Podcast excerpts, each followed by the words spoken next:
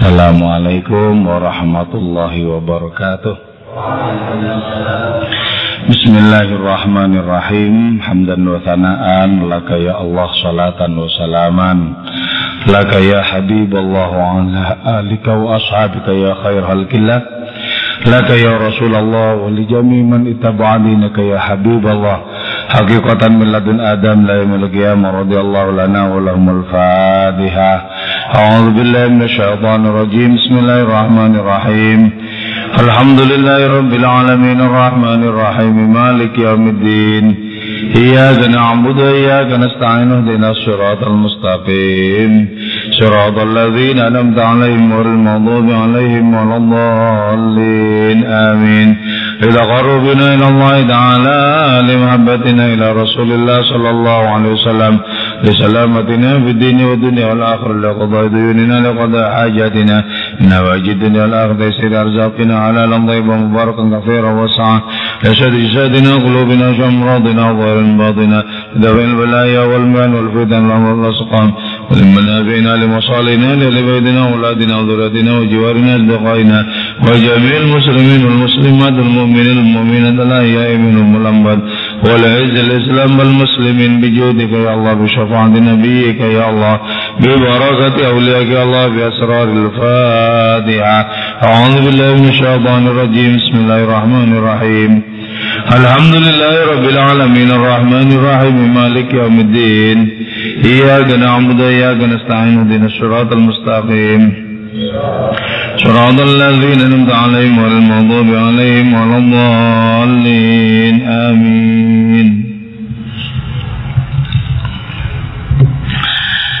Kita melanjutkan kembali ngaji kitab Rubaiyat karya Maulana Jildin Rumi pada bait puisinya yang ke-64. Kitab Rubaiyat ini memuat hampir 2000 bait puisi. Kita sekarang baru pada di bait yang ke-64. Kalau ini sebulan sekali mungkin butuh bertahun-tahun. Ini di sini sampai 64 ini saya kira ini sudah lebih satu tahun ya. Lebih satu tahun. Dalam setahun mungkin 10 kali perjumpaan kalau ada.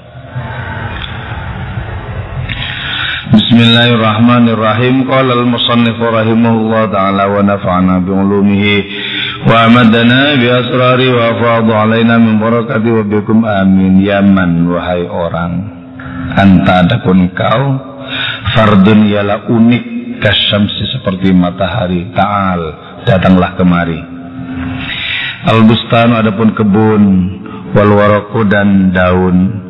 Sufrun ialah kuning Filia biwajikah dalam ketiadaan wajahmu.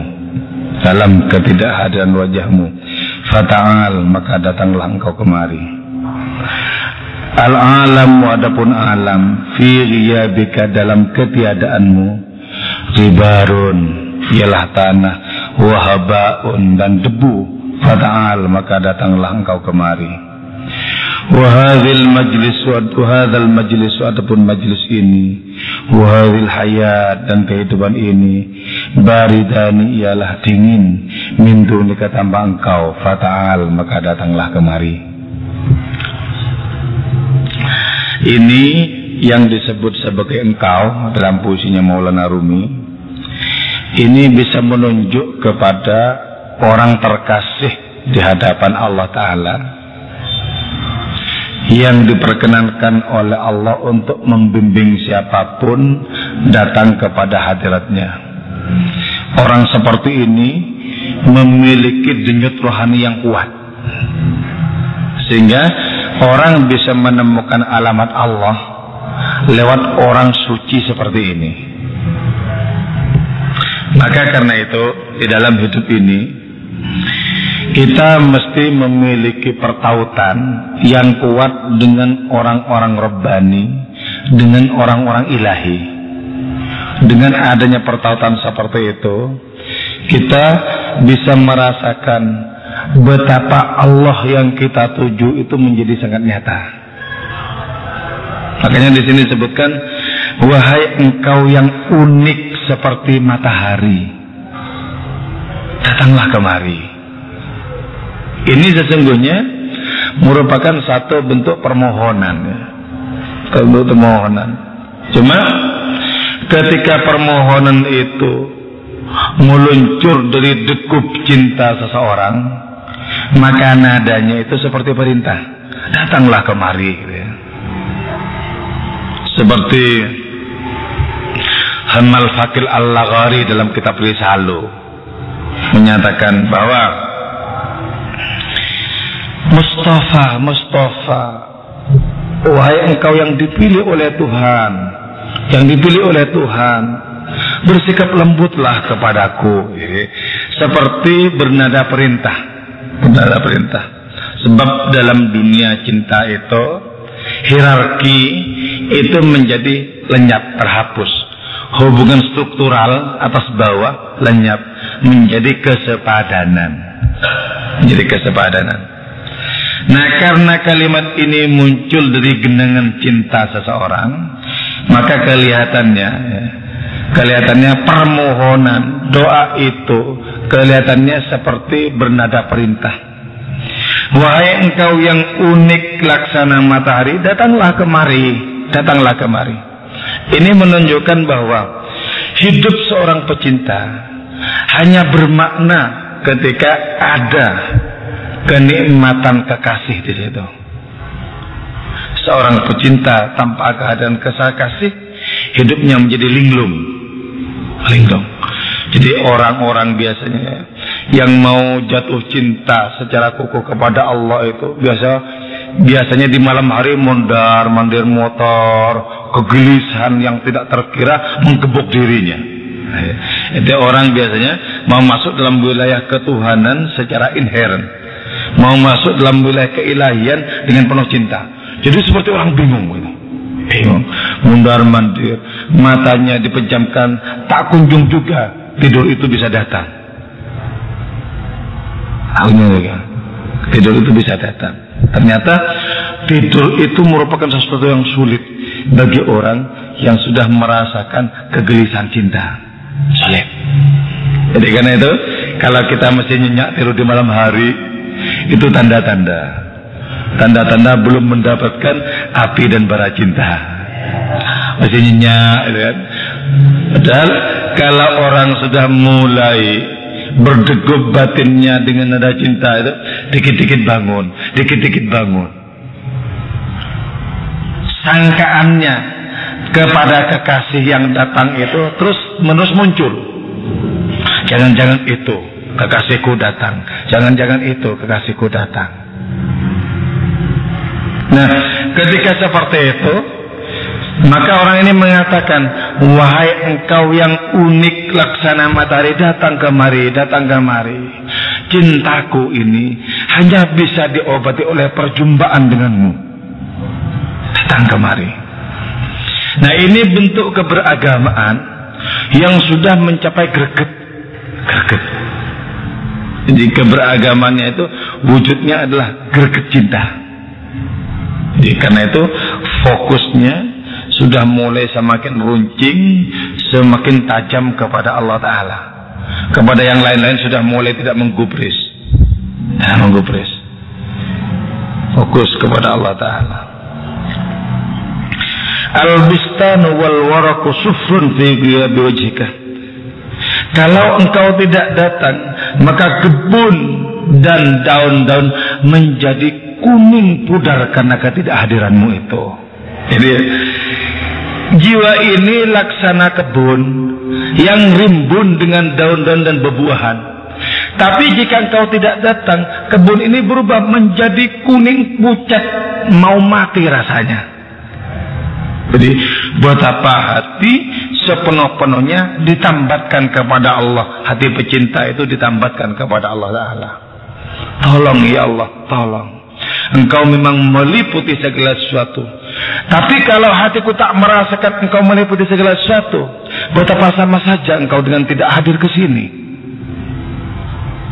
Jadi kekuatan rasa terhadap kehadiran Allah Subhanahu wa taala yang bisa menjadikan hati seorang berubah menjadi kebun yang rimbun dengan daun-daun, rimbun dengan buah-buahan yang sangat lezat. Datang, datang. Jadi selama beberapa bait ini Maulana Rumi itu mengakhiri puisinya dengan ta'al, ta'al datang kemari, datang kemari. Muncul sebagai nada mengemis yang dari saking pedihnya seperti lengkingan penderitaan datang kemari, datang kemari. Coba kita bayangkan model keberagaman seperti itu, ya. Betapa orang hanya senantiasa merasakan hidupnya cuma punya satu arah, yaitu arah yang tertuju kepada wajah Allah. Satu arah, ya.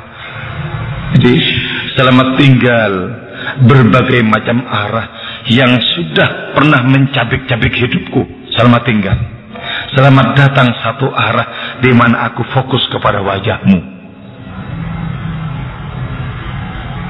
Jadi keberagaman seperti itu, kelezatannya tidak bisa diungkapkan dengan kata-kata. Bahkan kata-kata Maulana Rumi sendiri dalam puisinya hanyalah secuil dari apa yang dialami oleh beliau. Jadi kata-kata ini begitu terbatas, tapi juga berkabar tentang samudra raya yang tidak ada pantainya. Kata-kata ini terbatas, tapi juga berkabar tentang nyakawala yang tidak ada tepinya pengalaman keilahian yang sungguh membahana dalam diri seorang pecinta. Alam ini ya ilahi, alam ini tanpa kehadiranmu, tanpa aku rasakan bahwa engkau senantiasa hadir di hadapanku. Alam ini tak lebih dari tanah yang kering dan debu-debu yang berterbangan. Apa artinya bagiku? Seluruh semesta raya diberikan kepadaku. Kemegahan dunia diberikan kepadaku. Kemegahan akhirat diberikan kepadaku. Kutolak tanpa aku saksikan wajahmu di hadapanku. Jadi segala sesuatu sudah tidak mempan merayu seorang pecinta ilahi. Gak mempan. Gak mempan ya. Kalau sudah tidak mempan segala rayuan dunia dan akhirat sekalipun, maka orang ini melampaui baik dunia maupun di akhirat. Melampaui. Dialah pangeran kehidupan yang langkah-langkahnya sesungguhnya berlangsung di angkasa. Hanya secuil tubuhnya dititipkan di bumi yang ringkih ini. Ya. Dia kayak gitu tuh. Itu sudah menjadi maskot kehidupan. Jadi ketika orang sudah terbebaskan dari kotoran dua dunia, dunia ini dan akhirat nanti, maka orang ini akan melampaui segala-galanya. Apakah kotoran dunia? Segala tipuan, segala rayuan di dunia ini adalah kotoran dunia. Apakah kotoran akhirat? Segala bidadari dan kesenangan yang membuat orang terpikat. Kotoran akhirat. Bebaskan diri ini dari kotoran dua kehidupan dunia dan akhirat, maka akan menjadi kawan kita bagi Allah Subhanahu wa taala. Ini kawan. Sebagaimana Nabi Ibrahim Al-Khalil menjadi kawan bagi Allah. Li'annahu yatakhallalu bidzatillah. Karena beliau bersenyawa dengan Allah. Takhallalu begini. Bagaimana bisa begitu? Karena seluruh rayuan dunia, rayuan akhirat sudah tidak mempan. Kenapa bisa tidak mempan? Karena jatuh hati sepenuh-penuhnya kepada Allah Subhanahu wa taala. Betapa eman-eman umur diberikan kepada kita dan kita tak kunjung jatuh hati kepada Allah Subhanahu wa taala. Betapa eman-eman. Sungguh betapa sangat bermakna umur yang paling singkat sekalipun tapi berisi kobaran-kobaran cinta ilahiyat bermakna bernilai ribuan-ribuan tahun. Apa yang kita buru dalam kehidupan ini? Selain Allah Ta'ala sebagai maha kekasih tidak ada yang kita buru. Segala sesuatu pada akhirnya akan mengecewakan kita. Segala sesuatu pada akhirnya akan muncul sebagai jurang-jurang mestapa hanya Allah yang betul-betul memikat dan menjanjikan kesenangan atas ke segala kesenangan. Cinta ilahiyat. Majelis ini kehidupan ini sungguh dingin, tidak menarik sama sekali tanpa kehadiranmu. Ya, ya. Coba kita datang ke pengajian, selawatan dan lain semacamnya itu tanpa hati gatuk, dengan Allah dan Rasulnya, hambar itu, hambar. Paling cuma ngintip makanan. ya itu. Paling cuma mau bercumbu dengan kawan-kawannya seperti reunian. Jadi majlis ini pengajian atau apa pun saja tanpa hati bertalian dengan Allah dengan Rasulnya hambar. Tinggalkan saja. Temukan di mana hati kita bertaut kuat dengan Allah dan Rasulnya. Temukan suasana-suasana seperti itu. Temukan. Pasang baik-baik antena rohani dalam diri kita sehingga gampang nyambung dengan Allah dengan Rasulnya gampang nyambung guys. Jadi sekali dimulai langsung konektek. Anda kalanya kan majlis-majlis itu ya. Dimulai dari awal sampai akhir, baru di detik-detik terakhir baru tergetar. Wah, dari tadi ke mana saja loh. Baru tergetar terakhir-terakhir loh. Tapi kalau hati ini memiliki antena yang bagus, secara spiritual dimulai dari tawasulan pertama kali langsung tek langsung kena kena kenapa karena antenanya itu sangat kuat sinyalnya sangat kuat sinyal rohaninya kuat langsung nyambung. Seolah-olah tidak datang ke majelis tapi datang untuk berhadapan-hadapan dengan Allah dan Rasulnya. Majelisnya hilang. Yang ada adalah bukawan kehadiran Allah. Di situ hilang. Jadi itu orang melampaui ruang seperti itu ya. Majlis ini bahkan kehidupan ini menjadi sangat tidak menarik, menjadi dingin tanpa kehadiranmu. Karena itu ya ilahi, datanglah kemari, datanglah kemari. Orang-orang makrifat mungkin mengatakan, kenapa kau bilang kepada Allah datanglah kemari? Bukankah Allah Ta'ala berada pada segala ruang dan waktu? Kenapa kau bilang datangnya kemari? Orang yang jatuh cinta ini kemudian bilang, memang Allah Ta'ala hadir di mana-mana, tapi belum tentu kau bisa merasakan dengan hatimu itu. Jadi, Allah hadir di mana-mana, tapi bisakah kita merasakan bahwa setiap saat kita berada di mana pun saja kita merasakan Allah yang terdekat dengan diri kita? Tidak ada jaminan, tidak ada kepastian. Sebab kata kita Hikam, min wujudi qahri ta'ala an hajabaka bima laisa bimaujudin ma'ahu. Kata kita Hikam. Termasuk tanda kemahaperkasaan Allah Ta'ala, Allah itu menghijabmu dengan sesuatu yang tidak ada. Sebab apa? Hakikat hijab itu tidak ada sebenarnya. Kalau hijab betul-betul ada, berarti Allah tidak meliputi segala sesuatu. Kalau hijab itu betul-betul ada, berarti ada yang lebih luas ketimbang Allah Ta'ala, yaitu hijab itu sendiri. Gak ada sebenarnya. Gak ada. Maka karena hijab itu tidak ada, secara hakiki Allah kemudian berfirman bahwa ana qaribun bila masafatin wa ana ba'idun bila masafatin. Aku dekat tidak ada hubungannya dengan jarak geografis. Aku jauh tidak ada pula hubungannya dengan jarak geografis. Tidak ada hubungannya dengan senti dan meter. Tidak ada hubungannya.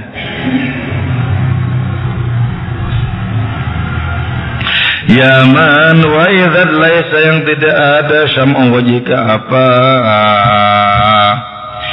dian wajahmu atau rona wajahmu itu masnu'an ialah diciptakan ta'al datanglah engkau kemari Wayaman wahai zat laisat yang tidak ada surat apa rupamu itu mimma ilmani dari air sperma ta'al datanglah engkau kemari. La tukhfi denganlah engkau sembunyikan nafsa terhadap dirimu fil ghadabi dalam kemurkaan. Inna hasnaka sungguhnya keindahanmu. Ghairu qabilin ialah tidak menerima. Lil ikhfa bagi adanya penyembunyian. Ta'al datanglah engkau kemari Wahai engkau yang rona wajahmu itu sama sekali tidak diciptakan. Jadi, bagaimana ya kita yang fana, kita yang baru bisa jatuh hati kepada Allah Taala yang tidak berbentuk, yang tidak berupa. Bagaimana coba? Kita mungkin berhadapan dengan pertanyaan. Kalau engkau tak pernah berjumpa dengan Allah, bagaimana kau bisa jatuh hati terhadap Allah? Kalau Allah tanpa rupa tanpa bentuk, bagaimana kau bisa jatuh cinta kepada yang tanpa rupa dan tanpa bentuk? Bagaimana? Ketahuilah bahwa sungguhnya orang yang sudah cinta kepada Allah, hati yang cinta kepada Allah, sesungguhnya hati itu sudah diperankan oleh Allah sendiri. Cinta adalah sifat Allah, kita mati-matian belajar untuk bisa menirunya. Nah, ketika sifat Allah berupa cinta itu ditumbuhkan di dalam diri kita, maka kita kemudian merasakan degup kecintaan kepada Allah, merasakan kegelisahan cinta kepada Allah Ta'ala. Orang-orang makrifat kemudian bilang, Oh, engkau yang sesungguhnya jatuh hati kepada dirimu sendiri, tolong libatkan aku dalam percintaan itu. Di sini, Allah lah zat yang maha narsis. Karena sesungguhnya setiap hati yang jatuh cinta kepada Allah, Allah lah yang jatuh cinta sebenarnya kepada dirinya sendiri. Kalau tidak, bagaimana mungkin ada makhluk yang fana bisa jatuh hati kepada yang abadi?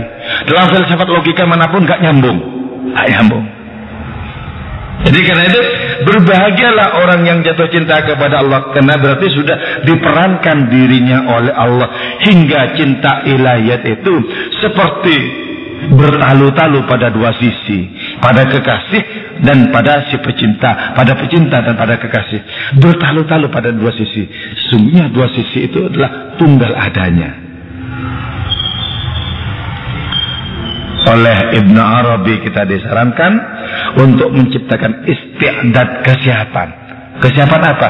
Kesiapan untuk tumbuhnya benih-benih cinta ilahiyat dalam diri kita. Caranya, kosongkan hasad kepada selain Allah Ta'ala, maka hati kita akan menjadi tanah yang subur, yang bisa ditumbuhi oleh benih-benih cinta ilahiyat.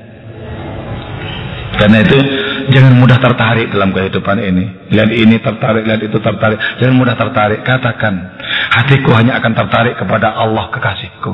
Katakan begitu. Jangan gampang tertarik. Orang yang gampang tertarik akan gampang dikecewakan.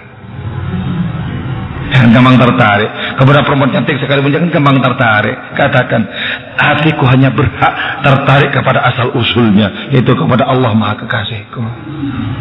Adapun kepadamu, itu hanyalah merupakan bayang-bayang yang paling temaram saja. Jangan gampang tertarik. Orang gampang tertarik itu harganya murah. Ya. Jadilah laki-laki yang tidak mudah tertarik nanti akan dikejar oleh perempuan-perempuan yang manis dan cantik. Jangan gampang tertarik. Jual sedikit dengan harga yang agak mahal. Engkau engkau wae engkau wae. Nanti lama-lama makin dijauhi malah bingung sendiri ya. Enggak tanggung jawab kalau menjadi jomblo tua.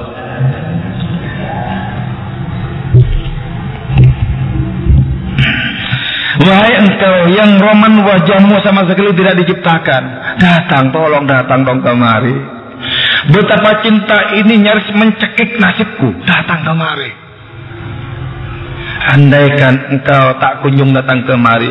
Andaikan kehadiranmu tak kunjung kurasakan. Sungguh ini akan menjadi jurang kehancuranku sendiri. Jadi betapa sangat nelangsa ya. Orang tercekik karena cinta. Langsa banget lah ya. Tapi anehnya, setiap orang yang menderita karena cinta, orang ini tidak akan pernah ingin terbebaskan dari derita cinta ini. Jadi aneh, ada penyakit yang aneh, yang setiap kali orang terkena penyakit ini selamanya tidak ingin sembuh. Itulah penyakit cinta. Kata Maulana Abdurrahman Jamil ya. Sampai rambutku beruban setelah ini. Aku masih mengemban, masih berselimutkan cinta yang dulu diajarkan oleh ibu. Ketika untuk pertama kali aku diajari untuk menetek pada putingnya. Sampai setua ini aku masih berselimutkan cinta. Kelak ketika Azrael datang, semoga aku menghadapnya juga dengan kekuatan-kekuatan cinta. Jadi hidup akan menjadi tersucikan oleh cinta ilahiyat. Hidup menjadi terkotori oleh cinta yang murahan kepada yang lain-lain. Sucikan hidup kita dengan pertama-tama kita mengalami cinta ilahiyat. Kemudian setelah itu sebarkanlah cinta ilahiyat itu kepada sesama dalam kehidupan ini. Sehingga kita tidak risau oleh penolakan dan tidak bangga berkecap pinggang dengan penerimaan.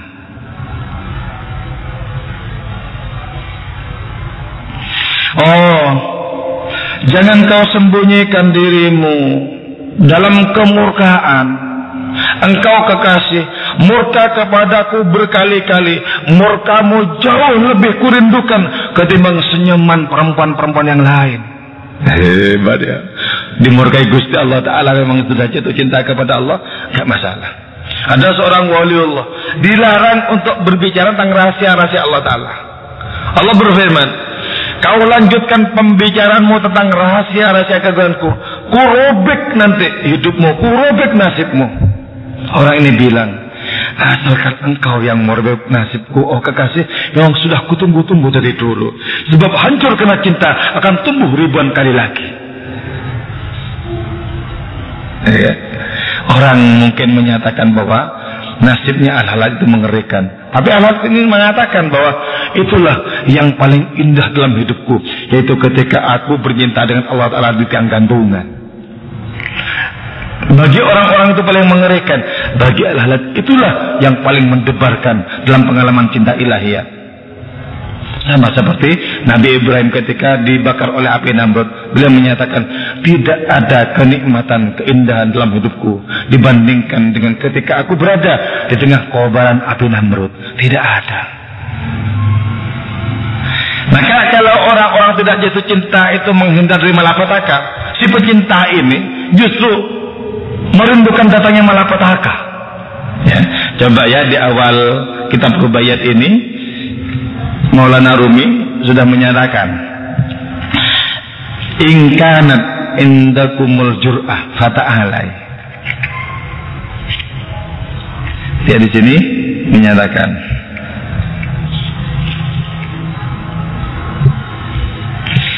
Faya ayatul wusah Wahai duka cita Ingkan indakal jur'ah. Jika engkau memiliki nyali, datanglah kemari. Ditantang duka cita. Kenapa? Seorang pecinta sudah bisa menyulap malapetaka menjadi kebun-kebun mawar yang sangat mengagumkan. Sulap. Tidak ada penderitaan kecuali di situ sudah dirubah menjadi kenikmatan. Semakin menderita, semakin nikmat hidupnya. Orang-orang yang tidak tahu menyangka, oh betapa kasihan dia, oh betapa merana hidupnya, oh betapa sangat sengsara nasibnya. Si pecinta bilang, tahu apa mereka tentang saya? Gak paham.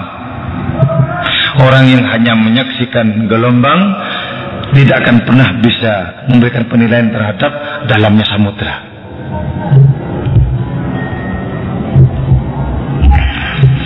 Inna husnuka ghairu qabil likhfa fata'alai. Sesungguhnya keindahanmu sama sekali tidak akan bisa disembunyikan. Ini sudah mengalami mengalami penglihatan yang nyalang terhadap keindahan Allah taala yang hadir dan berpendar di mana-mana. Jadi seorang pecinta itu ketika sudah ditarik oleh Allah taala, dia akan menyaksikan Allah taala pada segala sesuatu. Sehingga dia mengatakan, wajahmu ya ilahi tidak akan pernah bisa disembunyikan. Di mana pun aku berada, yang paling tampak di pelupuk mata batinku adalah keindahanmu. Jadi tidak bisa disembunyikan. Karena itu orang yang sudah merasakan seperti ini, dia mengatakan, Ke mana itu orang mencari ilahi? Ke mana itu orang mencari Tuhan? Bukankah Tuhan berpendar di mana-mana, hadir di mana-mana? Keindahannya memukau hati para pecinta. Ke mana mereka itu mencari Tuhan? Kenapa mereka bingung di masjid? Bahkan mereka bingung di Baitul Ka'bah sana. Ke mana mereka mencari Tuhan? Bukankah Tuhan itu hadir di mana-mana? Ini ketika cinta sudah bisa menekuk jarak. Ketika kerinduan itu berevolusi menjadi cinta. Rindu itu dibatasi oleh jarak. Cinta adalah kesanggupan menekuk jarak. Jadi orang kangen itu karena ada jarak. Betapa kangen hatiku itu jarak.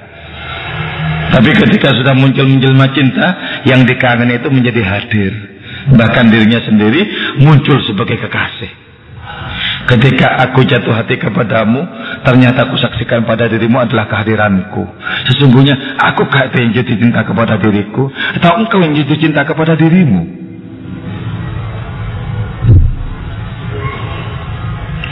Ayuhal masyuk Wahai engkau yang dicinta La tuliha jangan berkeras kepala engkau. Ala halaki atas kehancuranku ta'al datanglah engkau kemari. Wahai engkau yang dicinta wahai kekasih jangan berkeras kepala untuk menghancurkan nasibku. Tolong dong kemari tolong dong ke sini. Jadi seorang pecinta itu ulang alik antara cinta dan kerinduan. Cinta kerinduan cinta kerinduan. Karena Allah Ta'ala sering kali juga mengajak untuk bermain petak umpet cinta kerinduan cinta kerinduan. Sesekali terasa agak jauh karena itu kemudian muncul kerinduannya. Sekali dekat kemudian sangat menggelora cintanya. Itu rahasia ya. Kenapa Allah menyebut dirinya dalam Al-Quran dengan kata-kata huwa dia. Wallahu la ilaha illahu. Juga Allah Ta'ala menyebut dirinya sebagai engkau.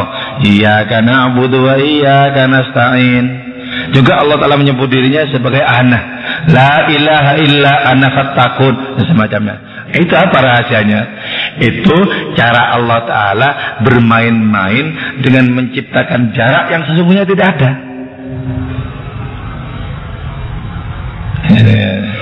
Ketika Allah Ta'ala memunculkan dirinya sebagai aku, maka si pencipta ini kehilangan dirinya sendiri. Kehilangan dirinya sendiri. Sebagaimana Nabi Isa. Kuciptakan burung dari lempung, kuhidupkan orang mati. Sebenarnya akunya itu itu sudah diganti oleh keakuan Allah. Lenyap Nabi Isa bagi dirinya sendiri, suung bagi dirinya sendiri digantikan oleh kehadiran Allah Taala. Karena itu apa yang dikerjakan itu itu adik kodrati melampaui seluruh kesanggupan umat manusia. Adik kodrati itu sebagai aku. Ketika Allah memposisikan dirinya sebagai engkau, Allah ingin berdialog dengan hamba terkasihnya. Kita ini dikasih sarana oleh Allah Ta'ala untuk berdialog dengan Allah Ta'ala dengan Iya karena butuh wa iya karena stain. Hanya kepadamu seolah-olah kita berhadapan-hadapan. Hanya kepadamu ya Allah kami menyembah. Tidak menyembah kepada yang lain-lain. Hanya kepadamu kami mohon pertolongan. Sebab apa pun yang lain tidak memiliki kesanggupan untuk menolong.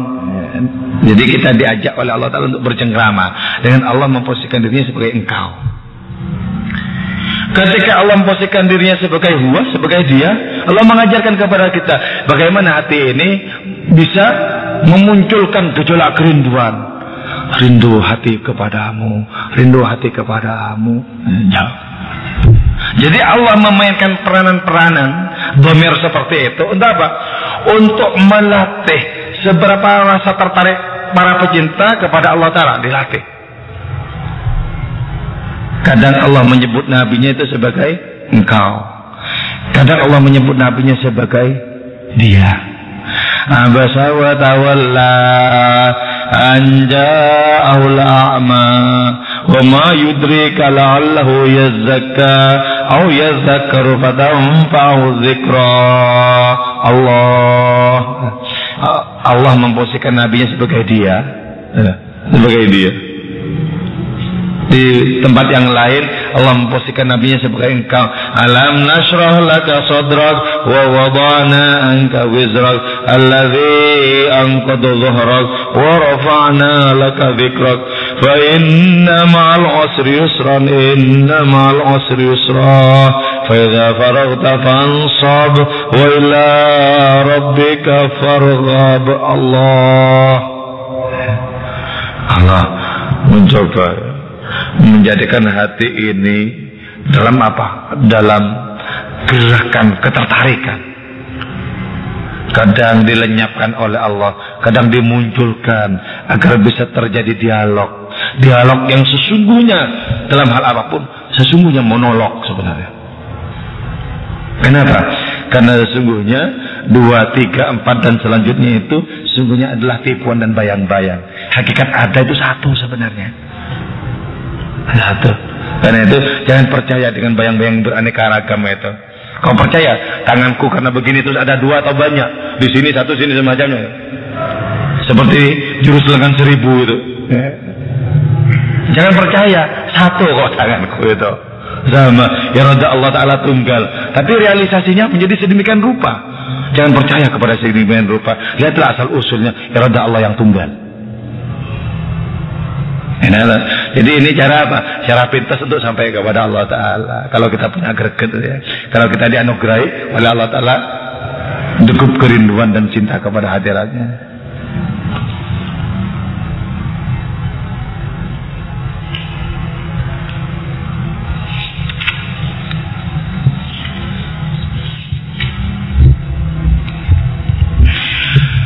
Al-launul ladzi ta'rifu isnahu ta'ala.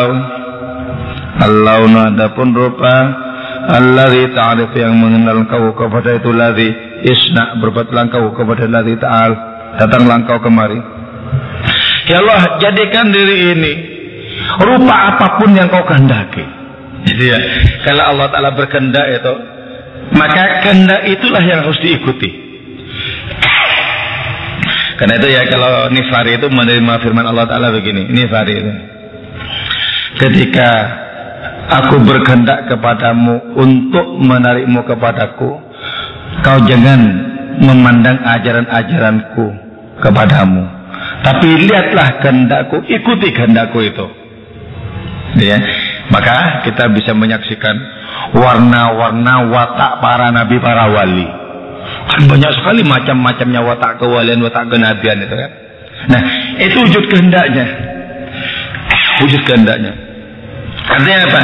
Gak mungkin Nabi Musa bisa berpenampilan Nabi Isa. Tidak mungkin. Sebagaimana juga Nabi Isa tidak mungkin bisa berpenampilan Nabi Musa. Kenapa? Karena kehendak Allah Ta'ala menciptakan warna dan corak rohani seperti itu. Seperti itu. Itulah sebabnya kita berguru kepada para wali, kepada para nabi, bukan untuk menjadi mereka, tapi untuk mengukuhkan menjadi diri sendiri sebagaimana yang dikehendaki oleh Allah Subhanahu wa taala.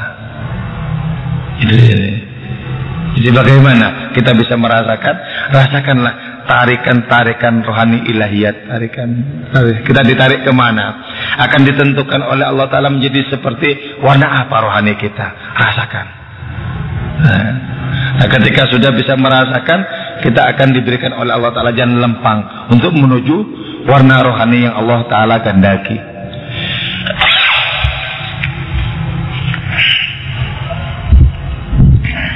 Di sini berarti apa?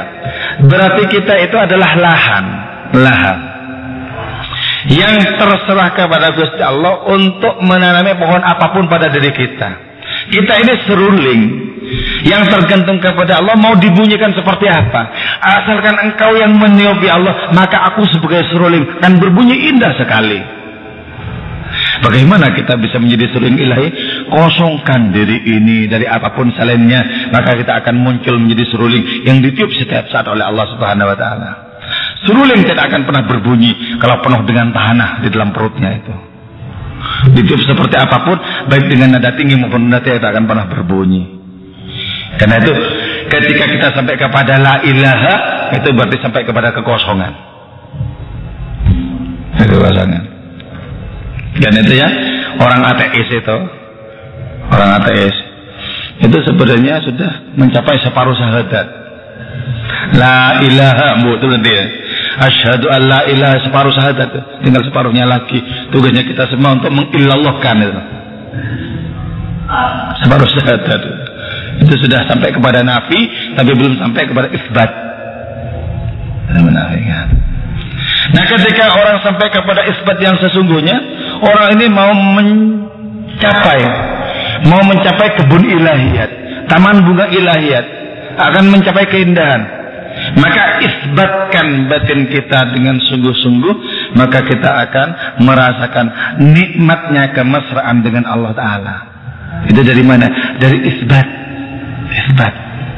Nafikan dengan sepenuh hati segala yang lain, maka nanti akan muncul benih-benih dari bunga isbat. Hakikat. Jadi kita belajar untuk ini enggak, itu enggak, itu enggak, itu enggak, itu enggak. Allah baru oke. Okay. Ini enggak, ini enggak, ini enggak. Allah oke. Okay. Jangan gampang di oke. Okay. Nah, ada apa-apa di like, apa-apa di like. Dasarnya ya pertemanan gak enak kalau nggak ngelaik.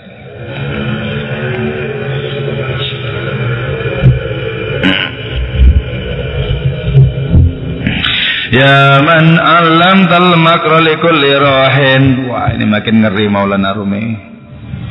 Wahai engkau alam yang mengajarkan engkau al makro kepada tipu daya lekul lirohin bagi setiap roh isna berbuatlah engkau makro kepada tipu daya wahai dan yang satu li bagiku watal dan datanglah kemari wahai engkau gembong dari tipu daya tolong dong tipu aku Allah menyebutkan dirinya dalam Al-Quran wa makaru wa makarallah wa huwa khairul makirin. Mereka buat tipu daya, Allah juga bikin tipu daya. Allah itu adalah sebaik-baik pencipta tipu daya. Tidak. Maka di sini kata Matalah Rumi, oh engkau yang sudah mengajarkan tipu daya kepada setiap roh. Ya, itu ya. Jangan kita berpegang kepada apa yang kita temukan. Contohnya begini. Dulu awal-awal saya ngisi pengajian di keraton tahun-tahun 2006, 2007 itu ya. Masuk di Manakiban. Masuk di Manakiban itu mencoba konek dengan Rasulullah dengan Syekh Abdul Qadir langsung enak. Maka saya pegang, oh cara untuk konek begini, tak tet ini besok malam. Ya, ya. Ketika saya sudah siap-siap untuk konek, gak konek-konek. Wah, ini dari arah mana sebenarnya datang? Padahal corak yang seperti kemarin sudah saya ingat betul bagaimana hati bisa konek ketika mau diulangi tidak terjadi ternyata. Wah, ini mulai berpikir. Pertama, ini kuasamu pasti ya Allah, kuasamu. Dan kau terlampau agung untuk bisa ku atur-atur dengan rencanaku. Iya, kan misalnya kalau dimulai Fatihah langsung konsentrasi. Koni kemarin. Ketika mau diulangi nggak terjadi ternyata. Wah, kalau begitu ini bukan bukan perkara latihan ini saya kira. Nah, itu yang dalam kitab Hikam disebut dengan warid inspirasi. Inspirasi rohani. Seperti itu. Nah, itu menunjukkan bahwa Allah ingin mengatakan, loh, yang menentukan konik apa tidak konik hatimu aku kok. Kok malah di TT ini bagaimana cara-caranya ya percuma. Oh ini mutlak itu, merupakan prioritasku kok. Kekuasaanku sebenarnya. Itu warid seperti itu. Jadi Wahai engkau yang mengajarkan tipu daya pada setiap ruh. Ini karena itu ya, ketika orang bersandar kepada spiritualitas dirinya, maka bersiap-siaplah untuk dipermalukan di hadapan Allah Ta'ala. Makanya ya, kalau Maulana Rumi mengatakan, Oh engkau ya ilahi, yang senantiasa mempermalukan dia si bijak. Jadi, kenapa? Orang yang paling bijak sekalipun, ketika dia berpangku, bertumpu kepada sikap bestari yang dimilikinya sendiri, maka dia akan dipermalukan di hadapan kemahan Allah Ta'ala. Gak bisa apa-apa itu. Oh engkau yang mengajarkan tipu daya bagi setiap roh, ciptakan dong tipu daya. Jadi, kalau rencana Allah menciptakan tipu daya adalah sebuah keistimewaan kepada kita, maka kita berharap tipu daya itu. Tolong dong bikin tipu daya yang spesial untukku. Yang dengan tipu daya itu kita mengalami rasa cinta yang yang berdebar-debar dalam hati kita. Tolong kalau begitu, mau ditipu setiap saat juga boleh. Ya. Bukankah seorang pecinta itu merasa senang dengan sapaan kekasihnya, biarpun sapaan itu adalah tipu daya. Tipu daya. Jadi sapaan tipu daya dari seorang kekasih itu jauh lebih nikmat ketimbang semesta yang diberikan oleh orang lain. Jadi beruntunglah ada orang yang kita cinta itu ngerjain kita, beruntung senang hati kita, syukuran. Jadi ditipu oleh kekasih syukuran ditipu. Kenapa? Itu pengalaman paling agung bisa ditipu oleh kekasih itu. Kita bisa mengatakan, sesungguhnya kalau aku mau, aku bisa tidak tertipu. Tapi karena menghargai hasratmu untuk menipuku, ku terima tipuanmu dengan lugu sekali.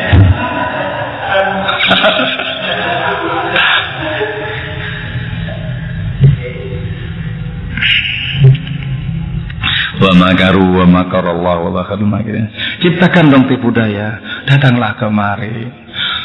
Nah, ini yang menjadi landasan Maulana Rumi.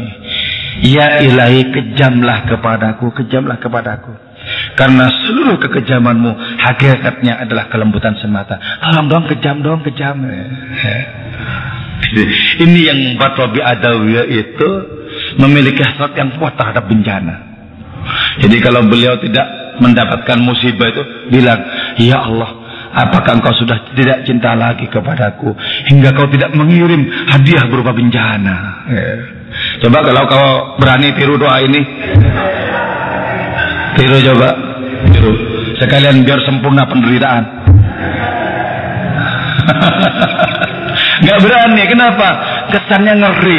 Padahal ketika Allah yang megang sesuatu yang ngeri itu hilang ngerinya loh. Ketika Allah memegang dengan cinta batu yang paling cadas, dia menjadi lebih lembut ketimbang embun pagi sekalipun. Nah, Allah tadi mau megang dengan dengan apa? Dengan nada cintanya.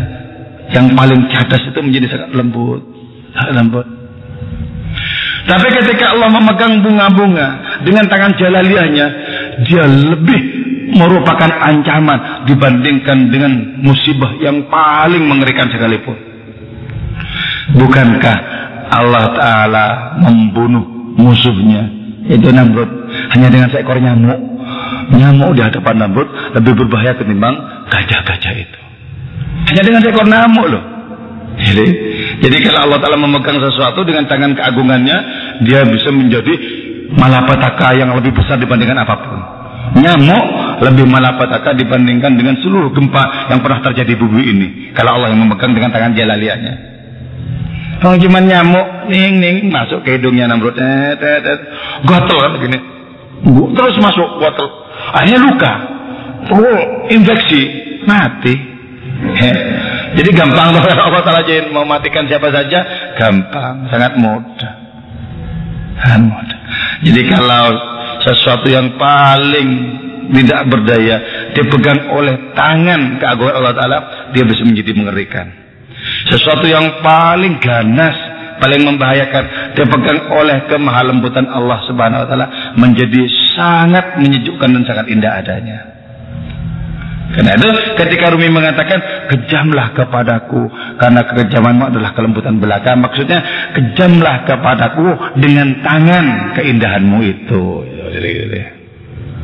Kalau betul-betul kejam dengan tangan keagungan mampuslah. Mampus. Jadi sebab dalam cinta itu logika memampuskan tidak ada kalau dalam cinta. Seluruh penderitaan itu sungguhnya dalam rangka dalam rangka menumbuh kembangkan cinta itu sendiri. Karena itu penderitaan-penderitaan dalam cinta itu adalah bunga-bunga dalam kehidupan yang nyata sebenarnya. Maka latih dulu lah, latih dulu dengan merana, ditolak perempuan, dilatih dulu. Seperti apa sakitnya pengingkaran, dilatih dulu. Kelak kau akan merasa Nanti suatu masa gimana? Kalau kau merasa betapa sakitnya hati kecewa karena cinta. tapi kan ini kan perkara sakit, tapi kok enak dinyanyikan gitu ya. daun keladi. Ada yang bawa gitar, aku mau nyanyi daun keladi.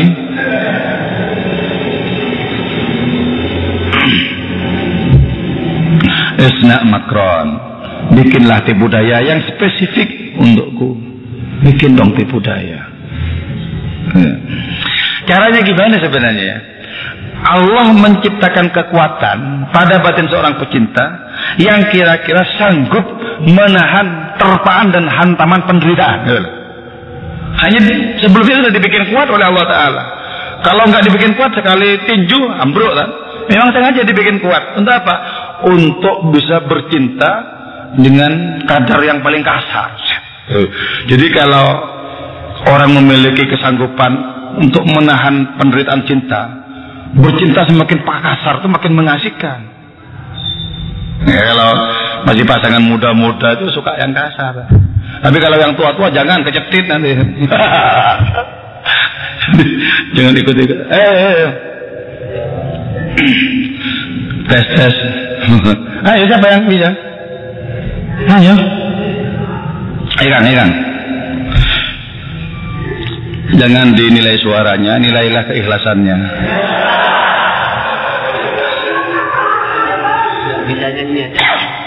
Ibarat Oh iya iya harus saya.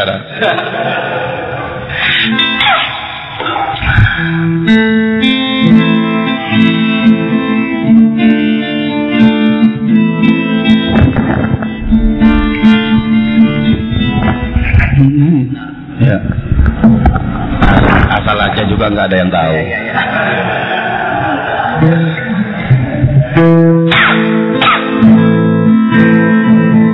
Di daun keladi Walaupun tergenang tetapi Tak meninggalkan bekas Apabila terkencang Izin Sebentar, sebentar. Liriknya kok lupa. Tapi pasti ingat dong, ingatan saya bagus kok.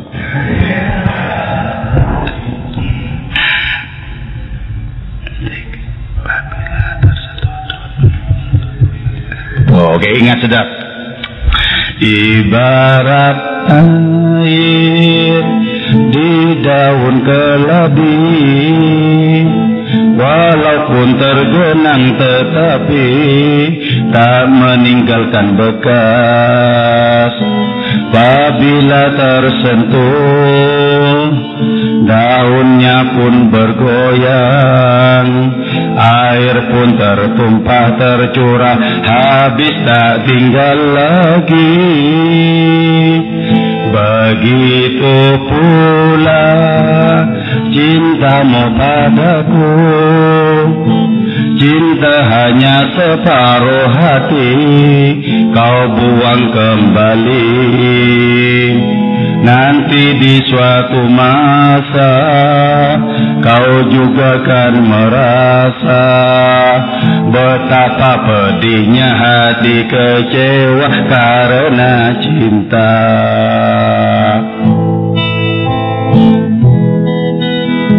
Intro sih, intro. Sih Bila kau lihat Pemuda yang lebih kaya Cintamu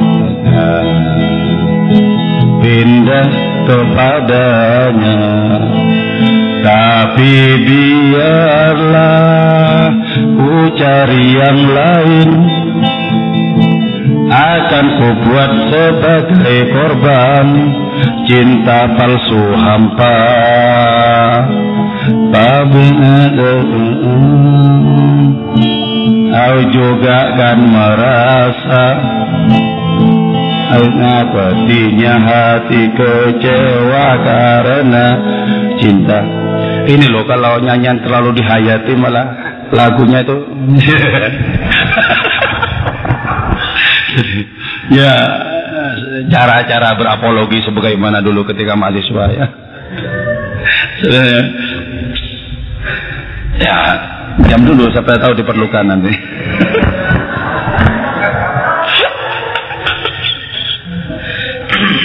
Oke okay, ya.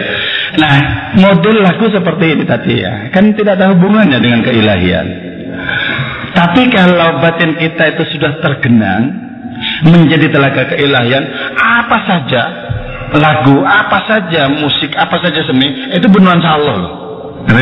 Jadi enaknya memiliki hati sebagai telaga cinta ilahiyat apa saja nuansanya ilahi? Padahal ini kan ini cinta manusiawi yang orang yang pernah mengalami patah hati loh. Nanti di suatu masa kau juga akan merasakan itu. Ini sebenarnya merupakan sebentuk kutukan sebenarnya Betapa pedihnya hati kecewa karena cinta. Sekarang kau kecewakan aku, tunggu nanti tanggal mainnya. Di biskup kesayangan Anda.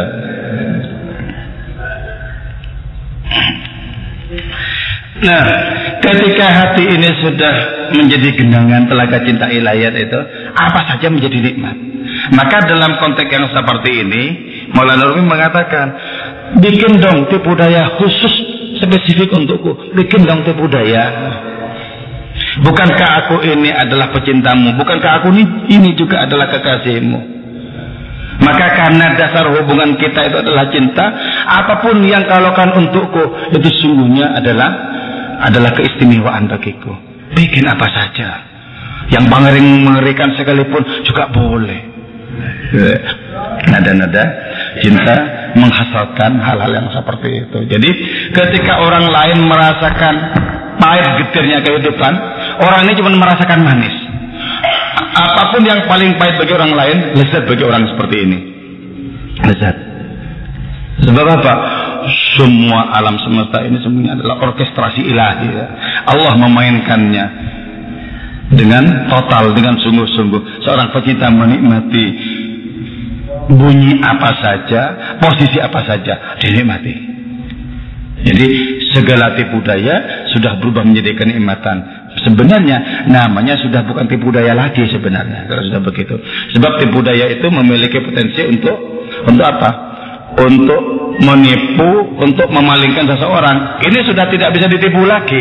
Jadi karena tidak bisa ditipu lagi, sesungguhnya bukan tipu daya lagi karena tidak bisa merasakan penderitaan, sesungguhnya bukan musibah lagi sebenarnya.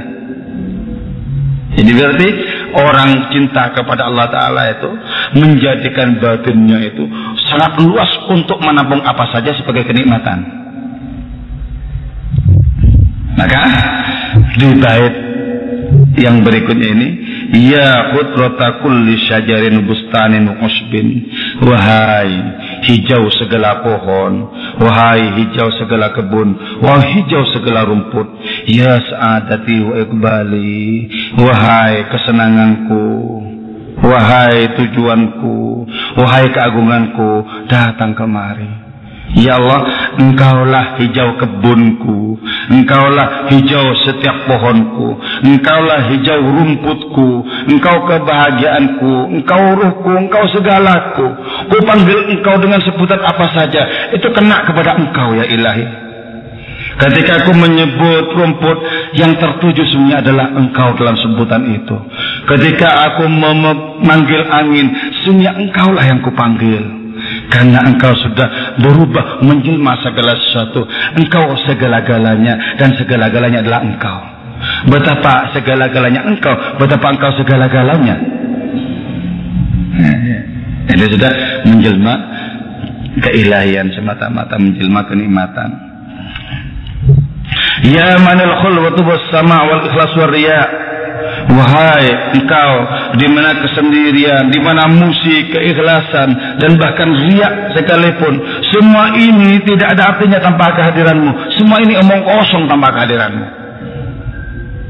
Maka disebutkan ya, riaknya orang makrifat itu lebih mulia, lebih tinggi derajatnya dibandingkan dengan ikhlasnya orang awam. Padahal riak ya, orang makrifat itu riak. Itu lebih bermutu loh orang ma'rifat itu mendengar aja itu lebih mulia ketimbang la ilaha illallah la ilaha illallah kenapa oh seluruhnya sudah terbagus di Allah kok apa tujuan ridhonya Allah Ketika dia bersiul di pagi hari, apa tujuannya Allah? Andaikan tidak engkau temani, tidak akan muncul siulanku yang indah ini ya ilahi. Allah semuanya sudah Gusti Allah semuanya. Dia bercanda dengan orang-orang. Dia dikira sedang berhadapan dengan orang. Tidak. Dia berhadapan dengan Allah Ta'ala dan merupakan orang-orang. Ini saksikan kita Allah Ta'ala. Ya. Ada yang mau ditanyakan?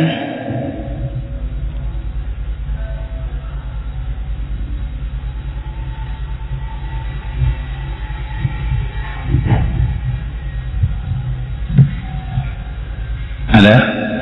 Nah ini malah terpukau semua, nggak ada yang, yang bertanya. Baguslah saya kira, bagus. Sebab pertanyaan bagian dari kebodohan.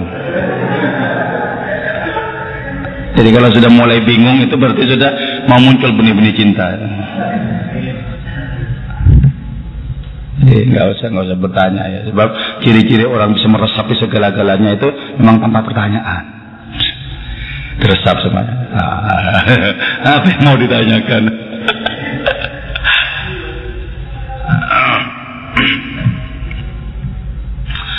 Bulan sabit yang jatuh di pelataran Bintang redup tanpa cahaya rembulan, langkah tanpa arah, sesat di jalan yang terang.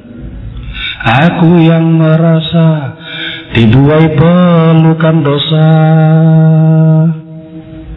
ingin pulang membalut luka hatimu. Ku pun tahu betapa pedih batinmu. Beri kesempatan atau jatuhkan hukuman Andai maaf pun tak kau berikan Air mata tulus jatuh di sudut bibirmu Gimana terusannya? Lupa ya Karena tidak diolah vokal saya Sebenarnya Kalau diolah ya, ya tidak jauh-jauh dari beruri saya kira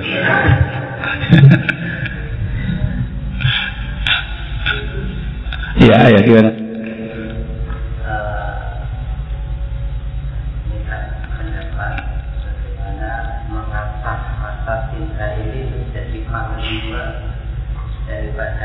Maupun akal itu jadi rasa cinta ini panglimanya untuk mencintai dan yang lain-lain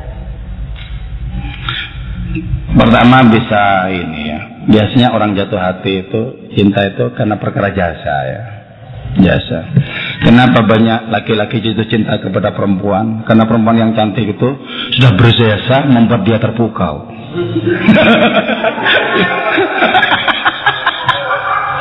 ya tuh.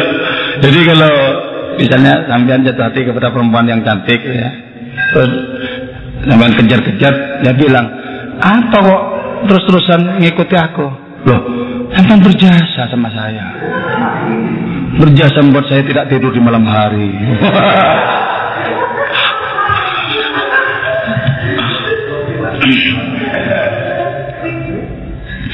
Sabda Nabi itu jubilatil qulub ila ihsani man ahsana ilaiha. Hati itu dicetak untuk berbuat baik kepada orang yang berbuat baik kepada hati itu. Jadi yang paling banyak jasa dalam hidup kita ya Gusti Allah lah pasti. Dan Gusti Allah tidak mengharapkan apa pun dari diri kita. Jangan dikira sembah sujud kita membuat Allah itu bahagia. Enggak ada hubungannya. Orang paten.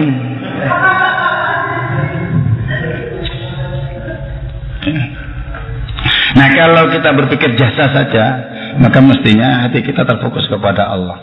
Allah lah yang telah membuat kita ada dari sebelumnya tidak ada. Allah yang telah menjadikan kita ini hidup sehingga kita bengasa mengalami hal-hal dalam kehidupan ini banyak sekali. Allah telah mendidik kita sehingga ada ilmu pengetahuan dalam hidup dan seterusnya. Jasa semuanya. Dan dari jasa itu kemudian kita belajar untuk jatuh hati. Terus juga cara untuk menumbuhkan itu ya. Pangkas di dalam hati kita kecintaan-kecintaan kepada yang lain. Dipangkas. Tapi karena memang Gusti Allah itu mutlak gitu ya. Kadang-kadang juga Allah menumbuhkan cinta seorang kepada hadratnya lewat cinta orang ini kepada yang lain-lain dulu. Karena itu ya, nggak apa-apa jatuh hati kepada makhluk sebagai sebagai training, sebagai latihan, eh, latihan. Nggak apa-apa kecewa dan lain sebagainya, nggak apa-apa. Siapa tahu itu akan mengangkat nanti martabat seseorang. Jadi ada seorang pelukis ya diceritakan oleh Kiai Haji Muhammad Zuri. Seorang pelukis ini sebagaimana kebanyakan seniman itu hidupnya bohemian ya. Ya apa maunya lah sembrono itu bohemian. Jadi tidak dipagari oleh berbagai macam ketentuan maunya gimana terserah aja. Biar semakin ekspresif ya. itu ide-idenya, imajinasinya kan itu. Ya. Nah si pelukis ini, si pelukis ini melukis berbagai macam hal dan lukisannya itu cukup laris dengan harga yang mahal. Tapi selama si pelukis ini bersama dengan ibunya, si pelukis ini lalai. Jadi semasa hidup ibunya itu masih ada, masih hidup itu, nggak pernah ngelukis wajah ibunya. Baru setelah ibunya meninggal itu kepikiran, ya Allah, kok nggak melukis ibuku ya? Kepikiran sangat kuat untuk melukis ibunya. Maka dia bikin sketsa tentang ibunya. Ketika selesai, dia merasa kayaknya ada yang kurang. Bagian karakter yang mana ya yang kurang? Bikin lagi lukisan tentang ibunya itu. Selesai, ada yang kurang lagi rasanya. Sampai si pelukis ini tidak mau lukis gambar-gambar lain, rupa-rupa lain. Terus akhirnya demi memunculkan adanya imajinasi yang kuat untuk melukis wajah ibunya ini, si pelukis ini mengembara berbekal uang dari menjual lukisan-lukisan yang sebelumnya mengembara mengembara tak tentu arah. Yang jelas keinginan cuma satu bagaimana bisa melukis ibunya itu dengan seperfect mungkin. Dan tidak kunjung selesai melukis ibunya ini. Sampai berbulan-bulan kan ini selesai. Sampai akhirnya uang perbekalan itu menipis ketika uang perbekalan yang menipis dia sampai di sebuah gardu di situ hujan dalam kondisi hujan orang ini pelukis ini lelah Ketika lelah itu dia tertidur. Ketika hujan masih mengguyur gardu itu tertidur. Di dalam tidur ternyata ibunya itu datang dalam mimpi. Nak katanya, yang kau rindukan sesungguhnya bukan aku nak. Bukan ibumu ini bukan. Kau merindukan Tuhanmu sekarang nak. Ibunya berkata-kata seperti itu terpanjat pelukis ini bangun. Kemudian dia merasakan, iya iya Sebenarnya yang kurindukan bukan betul-betul ibuku bukan. Ibuku hanya dijadikan sarana oleh Allah Ta'ala agar aku bisa jatuh hati kepadanya. Hanya sarana. Ini kan berarti apa? Orang ini sudah jatuh cinta kepada berbagai macam rupa dan warna. Tapi kalau Allah Ta'ala mau, itu kemudian dipegang, ditangani oleh Allah Ta'ala, dan di situ kemudian ini dibelokkan kepada hadiratnya. Kalau teori yang pertama tadi kan kosongkan hati biar muncul benih-benih cinta kepada Allah Taala kan itu. Bisa saja menerapkan ini penuhi hati dengan kecintaan kepada apa pun nanti setelah tahu pedihnya kecintaan kepada makhluk-makhluk muncul nanti kemudian tunas yang baru cinta keilahian. Jadi rasakan dulu gebukan-gebukan makhluk yang pahit itu. Nanti akan siapa tahu muncul. Ah, kalau begitu aku tidak mau dikecewakan lagi, katanya. Tidak mau dikecewakan lagi. Aku sudah menemukan alamat cintaku sekarang. Nah, ya. Jadi boleh, sama-sama kau coba juga boleh. Ya boleh. Nanti kalau sudah sukses lewat cara yang kedua ini, jangan lupa berkabar kepada kawan-kawan yang lain. Ya, jadi sebab itu sudah menjadi pengalaman, berarti menjadi guru yang paling bisa dipercaya kalau sudah mengalami itu.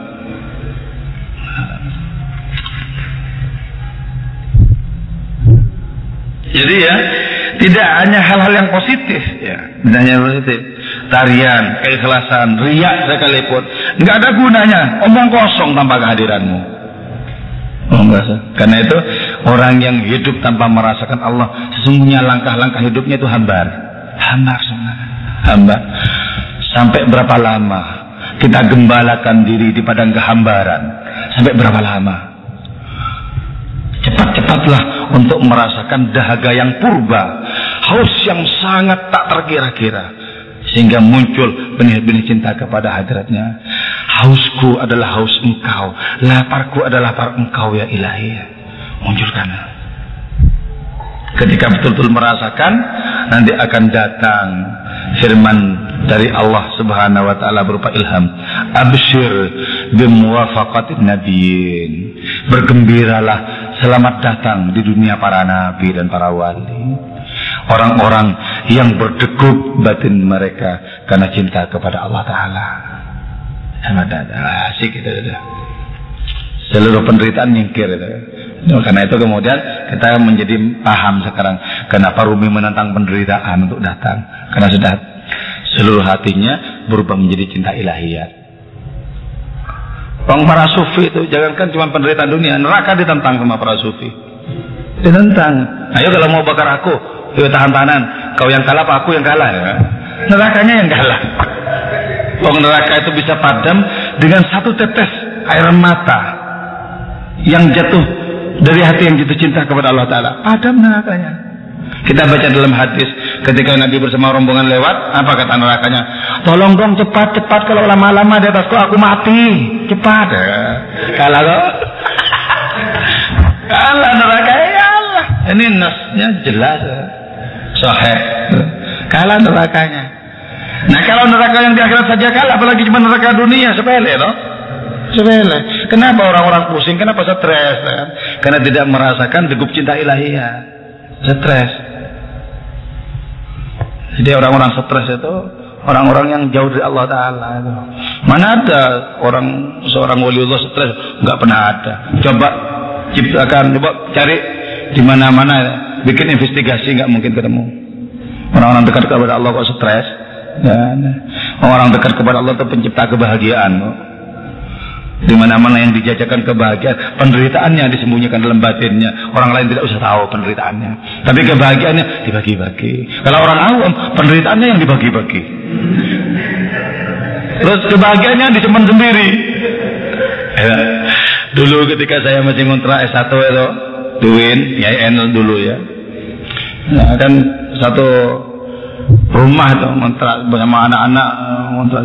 Nanti kalau teman-teman itu yang ada yang dapat kiriman hilang dia, hilang. Nah. Jadi ciri-ciri yang dapat kiriman hilang. Nah. Nanti kalau sudah habis kumpul lagi sama sama ini sama gerombolannya kumpul lagi. Jadi kalau sudah habis tuh mari kita makan bersama-sama apa adanya. Jadi kalau punya uang hilang dia. Iya. Itu ciri-ciri orang awam itu. Jadi penderitaannya suruh tanggung sama orang lain. Malah ada yang lebih parah lagi kan. Saya bilang, Alhamdulillah Pak. Ya, dulu kan ketika masih surat dan telepon adanya ya, belum seperti yang sekarang. Alhamdulillah sekarang saya tidak tidak usah dikirim ya kan. Nah, kau sudah kerja? Ya enggak. Dari mana? Alhamdulillah ada teman-teman yang menanggung.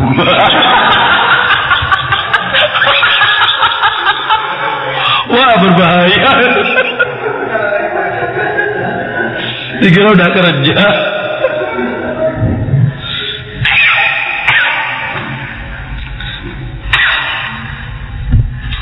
Ada yang lagi?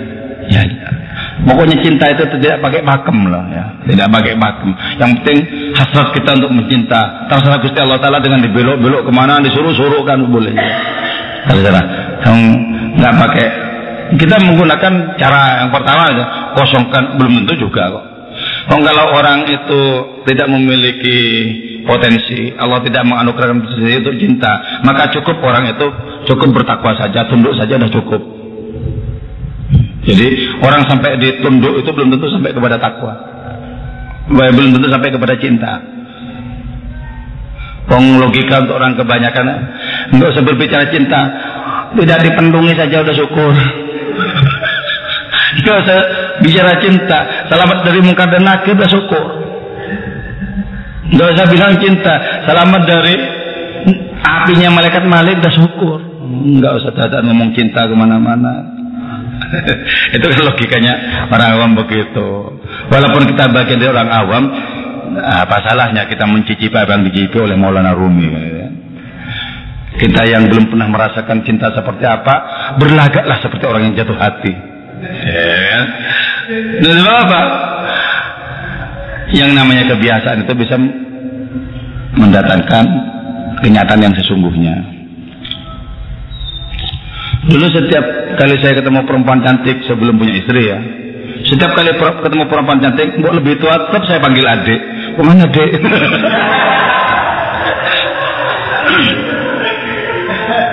Kalau nggak cantik ya panggil namanya. Oh ke mana? Nur. nah ya kan, ini kan salah satu bentuk jurus saja. Gitu. ya boleh ditiru, boleh saya ijazahkan.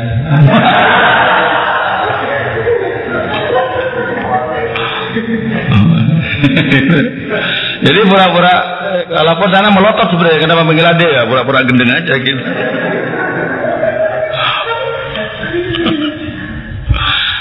Ini bisa dijadikan taktik kepada Allah. Walaupun kita belum jatuh hati kepada Allah bilang, oh Allah maha kekasih, oh Allah maha kekasih.